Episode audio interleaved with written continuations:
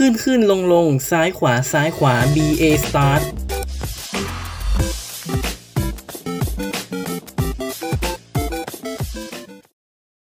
บทต่อไปของตำนาน Castlevania Gaiden เริ่มต้นขึ้นในคริสตศตวรรษที่ 19 ครับ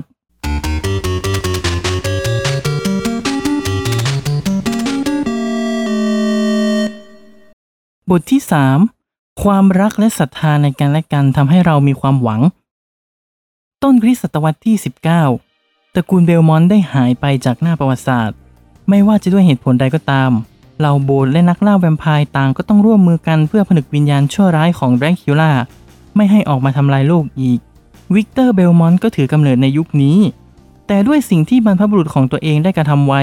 ทำให้เขาไม่ยอมรับชะตากรรม จึงปฏิเสธการเป็นนักล่าแวมไพร์ทิ้งนามสกุลของตัวเอง และหนีออกจากบ้านไปตั้งแต่อายุยังน้อย ออกเร่ร่อนเป็นนักพนันที่สนใจในเรื่องวิทยาศาสตร์และสงคราม เพื่อลืมอดีตของตัวเอง แต่ในวันหนึ่งที่เขากำลังเล่นไพ่กับนักพนันคนอื่นและกำลังเสียท่า ก็ได้มีมิติเวลาลึกลับเข้ามาดึงตัววิกเตอร์เข้าไปในนั้น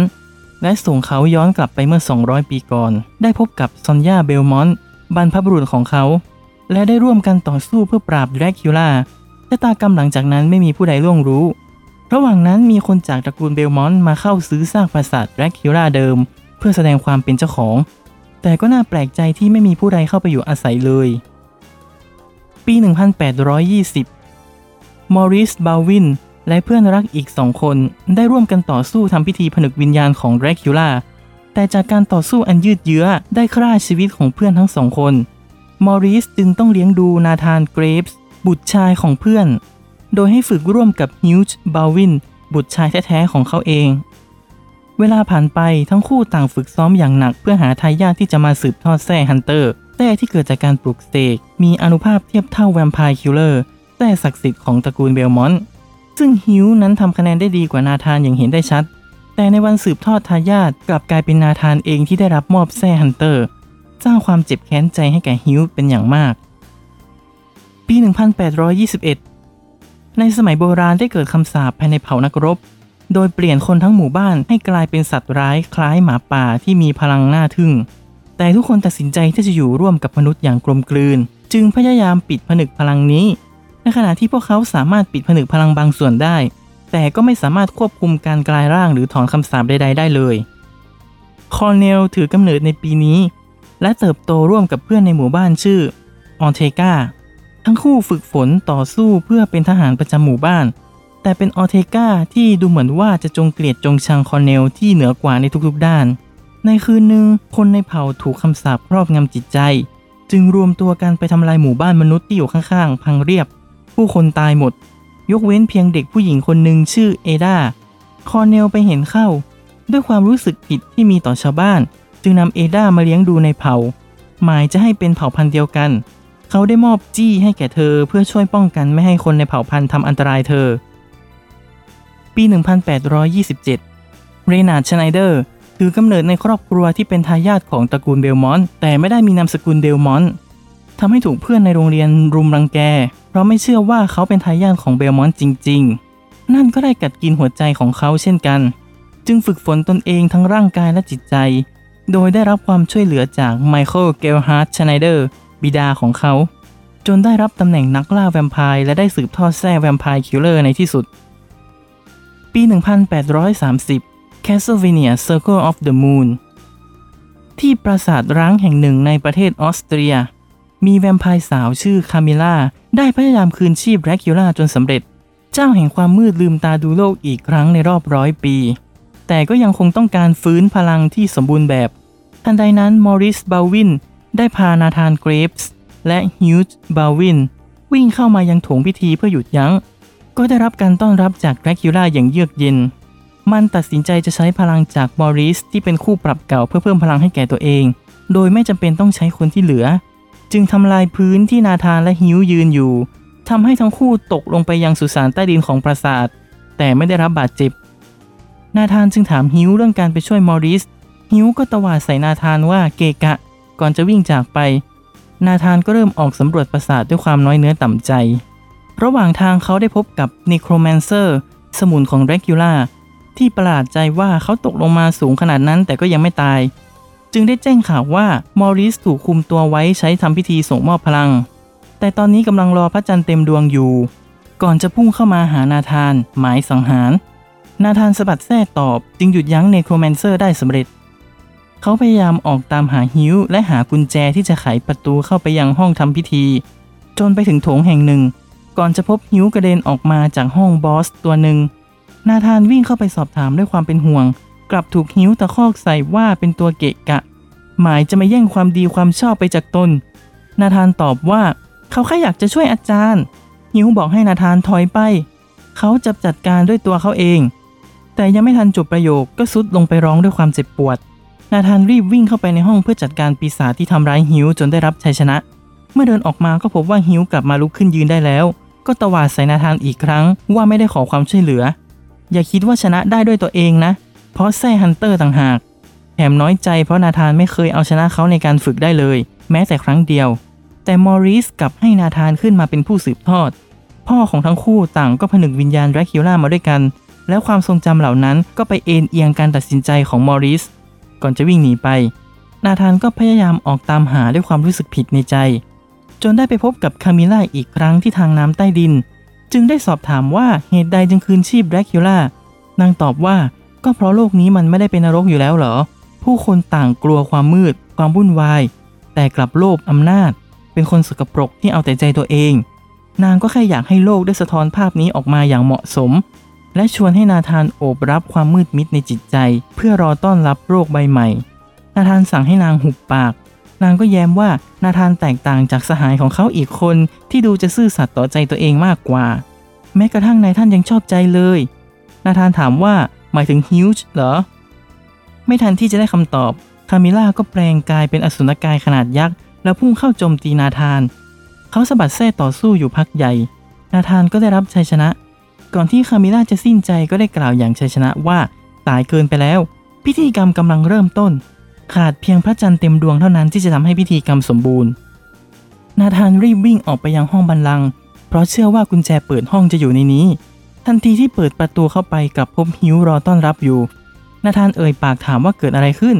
ฮิวก็สะบัดดาบเข้าใส่นาธาน แต่เขาหลบได้ทัน เขาเห็นว่าฮิวดูไม่ใช่ตัวของตัวเอง จึงสันนิษฐานว่าเขาถูกแดรคิล่าควบคุมจิตใจอยู่ ด้วยความไม่อยากฆ่าเพื่อนตัวเอง แต่ก็ต้องต่อสู้เพื่อป้องกันตัวเองด้วย จนเห็นว่าอาการของฮิวท่าจะไม่ดี เขาจึงหยุดการต่อสู้ทำให้ฮิวค่อยๆ ได้สติคืนมา จึงได้ขอโทษที่อิจฉา เพราะตอนที่มอริสแต่งตั้งให้นาธานเป็นผู้สืบทอดทำให้เขารู้สึกว่าตัวเขามันไร้ค่า ทั้งที่อยากให้เป็นที่จดจำแท้ๆคงเป็นเพราะจุดอ่อนนี้ที่ทำให้มอริสยกตำแหน่งให้นาธาน นาธานพยายามหยุดไม่ให้ฮิวรู้สึกผิดไปมากกว่านี้และได้รับปากว่าจะไปช่วยมอริสออกมาให้ได้ แล้วรีบคว้ากุญแจ ตรงดิ่งไปยังห้องโถงพิธีทันที ทันทีที่ไขกุญแจเข้าไป ก็พบแดรคิวล่าที่กำลังจะสังหารมอริส นาธานจึงเข้าไปหยุดยั้งพิธีกรรมและต่อสู้กับแดรคิวล่า แต่แดรคิวล่าแจ้งว่าข้าไม่จำเป็นต้องใช้พลังของมอริสแล้ว เพราะพระจันทร์เต็มดวงแล้ว ข้าจะไปใช้พลังของดวงจันทร์แทน จึงได้วับหนีไปยังดวงจันทร์ ฮิวก็วิ่งเข้ามาในห้องพอดี ทาทานจึงบอกให้ฮิวพามอริสหนีไป เขาจะจบทุกอย่างเอง ก่อนวิ่งเข้าไปยังลำแสงที่พาเขาไปยังดวงจันทร์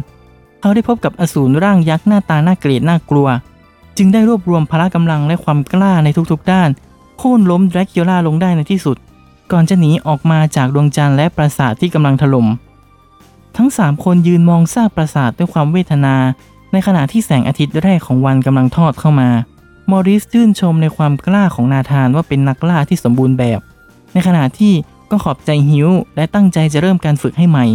ฮิวจึงบอกว่าถ้าต่อไปนี้นาธานอ่อนลงเมื่อไหร่ เขาจะเข้าไปแทนที่ทันทีนะ นาธานก็ยอมรับคำท้า ทั้งสามจึงเดินทางกลับบ้าน ปี 1840 แครี่เฟอร์นันเดสได้ถือกำเนิดในครอบครัวชาวสเปนที่อพยพเข้ามาในทรานซิลเวเนีย ตระกูลเฟอร์นันเดสเป็นทายาทของไซฟาเบลนาเดส จึงได้รับการสืบทอดพลังเวทต่อมา ครอบครัวเฟอร์นันเดสถูกสังหารด้วยฝีมือของแดรคิวล่าและสมุน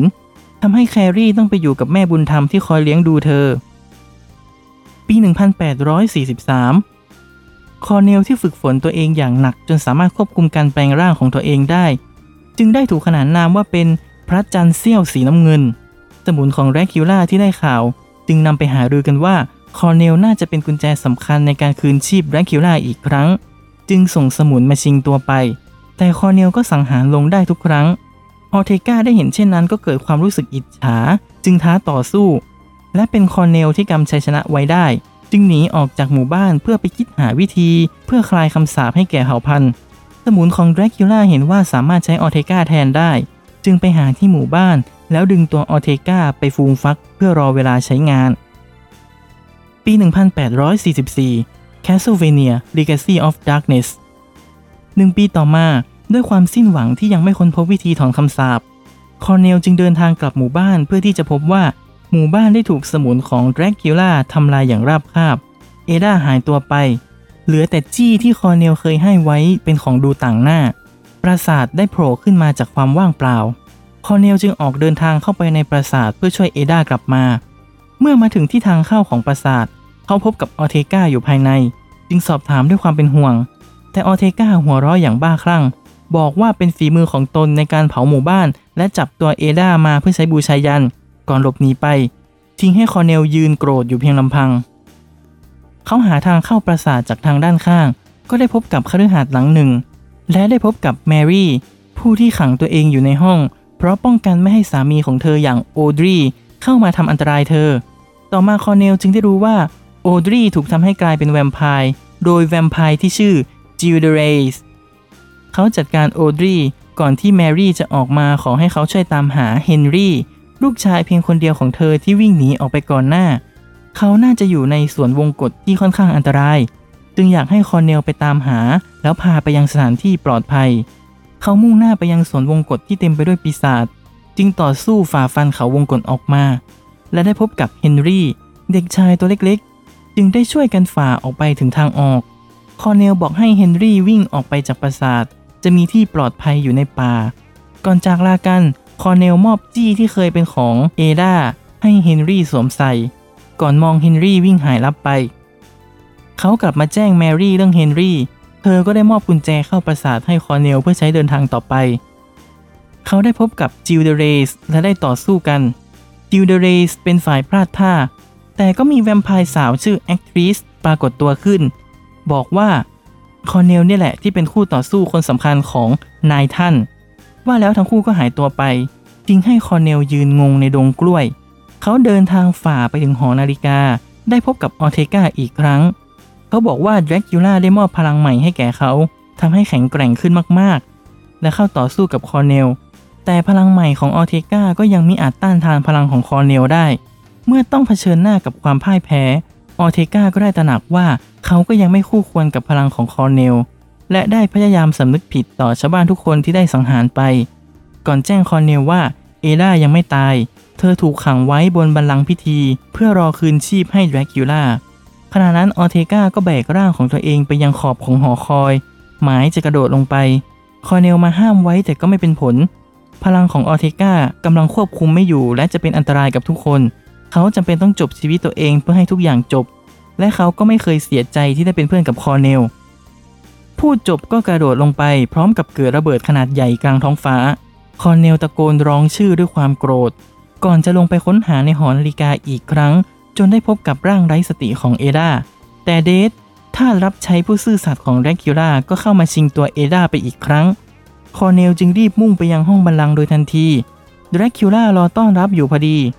คอเนลจึงรวบรวมพละกำลังเข้าต่อสู้ เมื่อแดรกิล่ากำลังพลาดท่า จึงได้หมายจะใช้ร่างของเอดามาเพิ่มพลังให้ตัวเอง โดยกล่าวว่าตนเองรู้ความจริงที่เอดาไม่ใช่น้องสาวแท้ๆของคอเนลแล้ว จึงพยายามกล่าวโทษที่คอเนลทำกับหมู่บ้านของเธอ แล้วกลายร่างเป็นร่างอสูร ultimate เพื่อสังหารคอเนล แต่คอเนลก็สู้กลับจนได้รับชัยชนะ ในขณะที่วิญญาณแดรกิล่ากำลังถูกดูดกลับไปยังนรก ก็ได้คายร่างของเอดาออกมา แต่คอเนลในร่างมนุษย์ ไม่สามารถผ่านม่านพลังที่ปกคลุมแดรกิล่าเพื่อเข้าไปช่วยเอดาได้เลย ทันใดนั้นร่างหมาป่าของคอร์เนลก็แย่งออกมา แล้วบุกเข้าไปช่วยเอดาโดยผลักร่างของเอดาออกมาให้คอร์เนลรับตัวไป แต่กลายเป็นว่า ร่างหมาป่าของคอร์เนลถูกวิญญาณแดรกิล่าลากลงไปในนรกด้วย ทั้งสองเดินทางออกมาจากปราสาท แม้ว่าคอร์เนลจะช่วยเอดาไว้ได้ แต่เขาก็ต้องสูญเสียพลังของตัวเองไปตลอดกาล ในขณะที่เขากำลังจะสารภาพความจริงกับเอดาเฮนรี่ก็โผล่ออกมาด้วยความดีใจที่ได้พบกับคอร์เนลอีกครั้ง ทั้งสามนั่งรอบกองไฟคุยกันเรื่องการก้าวข้ามผ่านความสูญเสียพ่อแม่ ทันใดนั้นตะวันก็ฉายแสงอีกครั้ง จึงพากันมุ่งหน้าไปทางที่พระอาทิตย์กำลังขึ้น ก่อนออกมาเฮนรี่ทิ้งจี้ไว้ข้างๆกองไฟ เพื่อบอกว่าเขาไม่จำเป็นต้องใช้จี้ในการป้องกันตัวเอง เขามีครอบครัวใหม่แล้ว และสามารถดูแลตัวเองได้แล้ว ตัดภาพไปที่ห้องบัลลังก์เดธ จิลเดเรสและแอคทริสยืนมองร่างหมาป่าของคอเนลที่ถูกผนึกในคริสตัลสีแดง ลอยอยู่หน้าโลงศพของแดรคิล่าการต่อสู้ที่ผ่านมาเป็นเพียงการจัดฉากเพื่อให้แดรคิล่าได้พลังหมาป่าของคอเนลมาใช้ เดทได้ทำการหลอมรวมวิญญาณของแดรคิล่ากับหมาป่า และได้ส่งวิญญาณให้ไปกำเนิดในครอบครัวที่อยู่ในหมู่บ้านห่างไกล เมื่อเขาอายุได้ครบ 8 ปี พลังมืดในตัวจะตื่นขึ้น และเขาจะได้เป็นแดรคิล่าอีกครั้ง ปี 1850 สมุนของแดรคิล่าออกตามหาตัวแครีเฟอร์นันเดสหมายจะจัดการฆ่าเธอ จนมาถึงบ้านที่เธออาศัยอยู่กับแม่บุญธรรม แต่แม่บุญธรรมยอมสละชีวิตปกป้องเธอ ความโกรธแค้นได้ปลุกพลังเวทในตัวเธอ จึงนำมาใช้สังหารศัตรูทั้งหมด และหลบหนีการตามล่าออกมา 1852 Castlevania 64 สมุนของแดรคิล่าได้จับเด็ก 7 คนที่กำลังจะมีอายุครบ 8 ปี เพื่อตามหาเด็กชายที่มีพลังมืดในตัว ชาวบ้านจึงไปแจ้งต่อโบสถ์ โบสถ์จึงได้รู้ว่าเจ้าแห่งรัตติกาลกำลังจะกลับมา จึงได้ส่งอัศวินสองคนเดินทางไปยังปราสาท คนแรกคือเฮนรี่โอดรีเด็กชายที่คอร์เนลเคยช่วยไว้ และเรนาร์ดชไนเดอร์ โดยภารกิจของเฮนรี่คือ ตามช่วยเด็กที่ถูกจับตัวไปกลับมา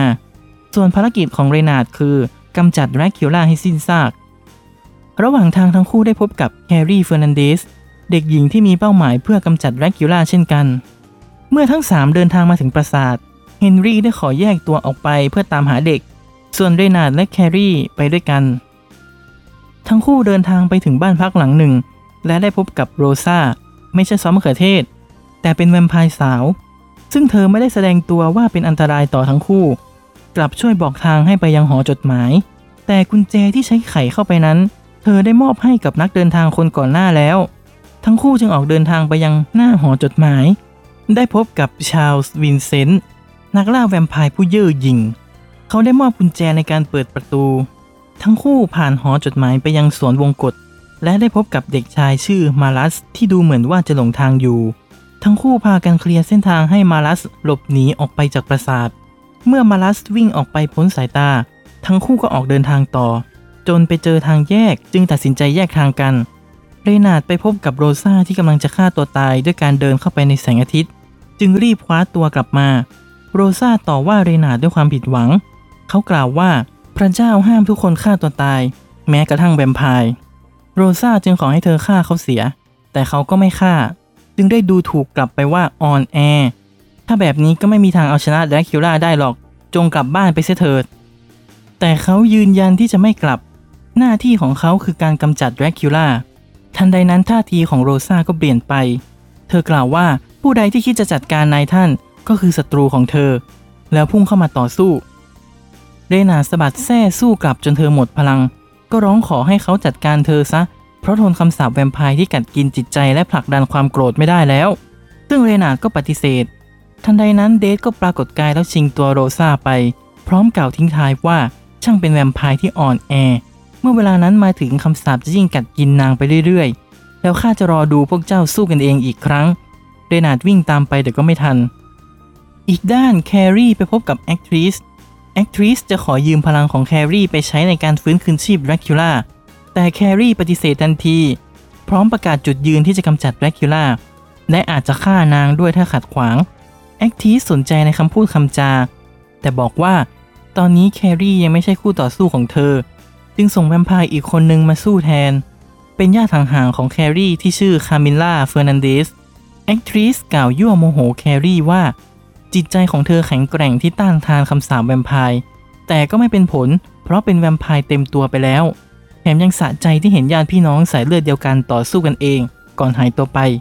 แครี่จึงต้องสู้ป้องกันตัวเอง และส่งวิญญาณของคามิล่าไปยังสวรรค์ เธอรู้สึกเสียใจมากที่ไม่สามารถปกป้องคามิล่าไว้ได้ ได้แต่หวังว่าวิญญาณของนางจะได้ไปพบกับวิญญาณของแม่ ก่อนออกเดินทางต่อไป ทั้งสองกลับมาพบกันอีกครั้งในทางที่ดูเหมือนจะเป็นทางตัน ก็ได้พบกับ Lizard Man เป็นคนที่ถูกคำสาปให้กลายเป็น เอ่อ ตัวเฮีย Lizard Man ก็บอกว่า เบื้องหลังกำแพงเป็นส่วนของปราสาทที่ถูกปิดไว้ ต้องหาส่วนผสมมาทำระเบิด เป็นผงระเบิด nitro และสารสกัดต้น mandragora ทั้งคู่จึงพากันไปหาส่วนผสมตามส่วนต่างๆ ของปราสาท แล้วกลับมาผสมกันก่อนจุดระเบิดทลายกำแพงส่วนที่ป้องกันปราสาทชั้นในไว้ เมื่อเข้าไปถึงจึงพบมาลัสวิ่งเล่นอยู่ในนั้น ด้วยความประหลาดใจว่าได้พาหนีออกไปจากปราสาทแล้วนะ เหตุใดยังกลับมาที่ปราสาทอีก จึงเข้าไปสอบถาม มาลัสตอบกลับว่าจะมาปราบแดรคิล่าเหรอ เป็นไปไม่ได้หรอกนะ นี่เป็นกับดัก พวกเจ้าก็จะต้องตาย วิญญาณทั้งหลายจะต้องนำไปให้เจ้าแห่งราติการ อาณาจักรแห่งความมืด ที่ที่แสงไม่มีวันส่องถึง ก่อนจะวิ่งหนีหายไป ทิ้งให้ทั้งคู่ยืนงงด้วยท่าทีแปลกๆของเด็กคนนี้ หลังจากเดินทางมาถึงหอนาฬิกา ทั้งคู่ก็ได้พบกับเดทโรซาและแอคทริสจึงได้แยกกันต่อสู้ เรนาดพุ่งเข้าหาเดทแต่โรซามาขวางไว้ เรนาจึงใช้พลังของกางเขนปักเข้าที่หน้าอกของเธอ ร่างกายของเธอค่อยๆ สลายหายไป เขาจึงมุ่งเป้าหมายไปยังเดทต่อ ก่อนสะบัดแส้ส่ง Death กลับสู่ขุมนรกอีกครั้ง ก่อนกล่าวอย่างกล้าหาญว่า อีกไม่นานข้าจะส่งแดรคิวล่าลงไปอยู่กับเจ้า Death กล่าวตอบก่อนสิ้นใจว่าข้านี่แหละที่จะเป็นฝ่ายรอต้อนรับเจ้าข้าจะเตรียมที่ไว้เพื่อเจ้าโดยเฉพาะ ก่อนที่ร่างจะสลายหายไป ทางด้านแครี่ได้ถูกแอคทริสโน้มน้าวขอยืมพลังอีกครั้ง นางบอกว่านางยอมสังเวยบุตรของนาง เพื่อแลกพลังอมตะจากแดรคิวล่าแครี่ตอบกลับว่าไม่เหมือนที่แม่ของเธอยอมสละชีพเพื่อช่วยตน แม่ของเธอเป็นผู้มอบชีวิต มอบความสุข ไม่เหมือนบุตรของนางที่ไม่ได้รับความรักจากแม่เลย ช่างน่าสมเพชแอคทริสได้ยินดังนั้นก็โกรธและพุ่งเข้าใส่แครี่ แต่เธอก็สู้กลับจนได้รับชัยชนะในที่สุด แครี่ยืนมองแอคทริสที่ตายอย่างน่าอนาถก่อนพาเรนาดมุ่งสู่ห้องบัลลังก์ทั้งคู่ไปถึงห้องบัลลังก์ดรคิวล่าก็ทะยานออกมาจากโรงศพหมายจะฆ่า ทั้งสองจึงร่วมมือกันโจมตีกลับอย่างไม่ยัง้งดรคิวล่าสิ้นใจตายอย่างน่าสมเพชห้องบัลลังก์เองก็เริ่มจะถล่มลงมา เรนาดและแครี่จึงรีบวิ่งหนีออกไป ก็ได้พบกับมาลัสที่ขี่ม้าเข้ามา ทั้งคู่สัมผัสได้ถึงพลังมืดที่ท่วมท้นมาก มาลัสกล่าวว่า ไม่น่าเชื่อที่จะจัดการลูกสมุนของตนได้ พอกันทีถึงคราวที่จะต้องเจอกับเจ้าแห่งรัตติกาลตัวจริงแล้ว นั่นก็หมายความว่าที่ทั้งคู่เพิ่งต่อสู้ไปก่อนหน้านี้ ไม่ใช่แดรคิวล่าแต่เป็นจิลเดเรสสมุนของแดรคิวล่าที่รับบทเป็นนางนกต่ออำพรางเป็นแดรคิวล่าเพื่อเบี่ยงเบนเป้าหมายที่แท้จริงออกไป และมาลัสก็ได้แปลงกายเป็นแดรคิวล่าก่อนเข้าต่อสู้กับทั้งสอง แต่กลับกลายเป็นแดรคิวล่าที่พบกับความพ่ายแพ้ จึงแปลงกายกลับไปเป็นร่างเด็กชายมาลัส แล้วร้องขอความช่วยเหลือ ก่อนที่เรนาดจะยื่นมือเข้าไปช่วย ชาลส์วินเซนต์ก็วิ่งเข้ามาห้าม แล้วปาน้ำมนต์ใส่ มาลัสกรีดร้องดั่งถูกไฟเผาร่าง ก่อนที่จะเผยร่างจริงเป็นอสุรกายในร่างมังกร ทั้งสามจึงทุ่มพลังทุกอย่างที่มีเข้าต่อสู้กับศัตรูสุดท้ายของค่ำคืน จนได้รับชัยชนะในที่สุดแดรคิวล่าถูกลากกลับไปปรโลก ทั้งสามหนีออกมาจากปราสาทที่กำลังพังทลายลงได้สำเร็จ อีกด้านเฮนรี่ที่ช่วยเด็กออกมาได้ครบ 6 คนก็พบว่าปราสาทกำลังถล่มลงมา จึงได้รีบพาเด็กๆ ออกจากปราสาทได้อย่างปลอดภัยเรนาร์ดยืนมองซากปราสาท ในขณะที่เกิดแสงสว่างจากท้องฟ้า ร่างของโรซาค่อยๆ ลงมาสู่อ้อมกอดของเรนาดเขาช่วยชีวิตและทำลายคำสาปของเธอไว้ได้ จึงได้เทศนาให้เธอฟัง เมื่อตัณหาครอบงำจิตใจของผู้คน ความชั่วร้ายก็เกิดขึ้น การต่อสู้ระหว่างมนุษย์กับแดรคิล่าไม่มีที่สิ้นสุด เราไม่รู้วิธีที่จะหลีกหนีการต่อสู้กับความชั่วร้ายนี้ได้เลย แต่เรามีความรักและศรัทธาในกันและกัน นั่นทำให้เรามีความหวัง และมีแรงที่จะต่อสู้กับความสิ้นหวัง ตราบใดที่เรามีความหวัง ความชั่วร้ายก็ไม่สามารถเอาชนะเราได้เรนาดจึงพาโรซากลับบ้าน และแยกทางกับแครี่และวินเซนต์ แครี่ออกเดินทางไปยังหลุมศพของแม่เธอ ซึ่งไม่ได้กลับมาเยี่ยมเป็นเวลา 2 ปีแล้ว เธอวางช่อดอกไม้ลงบนหลุมศพด้วยความสงบก่อนเดินจากไป ในขณะที่แสงอาทิตย์ค่อยๆ สาดส่องขึ้นบนแผ่นดิน ตำนานของ Castlevania Gaiden ยังไม่จบ ในบทต่อไปจะเป็นบทสรุปที่เรื่องราวจะเข้าสู่ยุคปัจจุบันครับ ติดตามรายการได้ทุกวันศุกร์ทางแอปพลิเคชันพอดแคสต์ชั้นนำที่รองรับระบบ RSS feed พูดคุยแลกเปลี่ยนไอเดียกันได้ที่ Twitter @starlord4k แต่กำลังใจไม่เอาจะเอาเงินสำหรับวันนี้สวัสดีครับ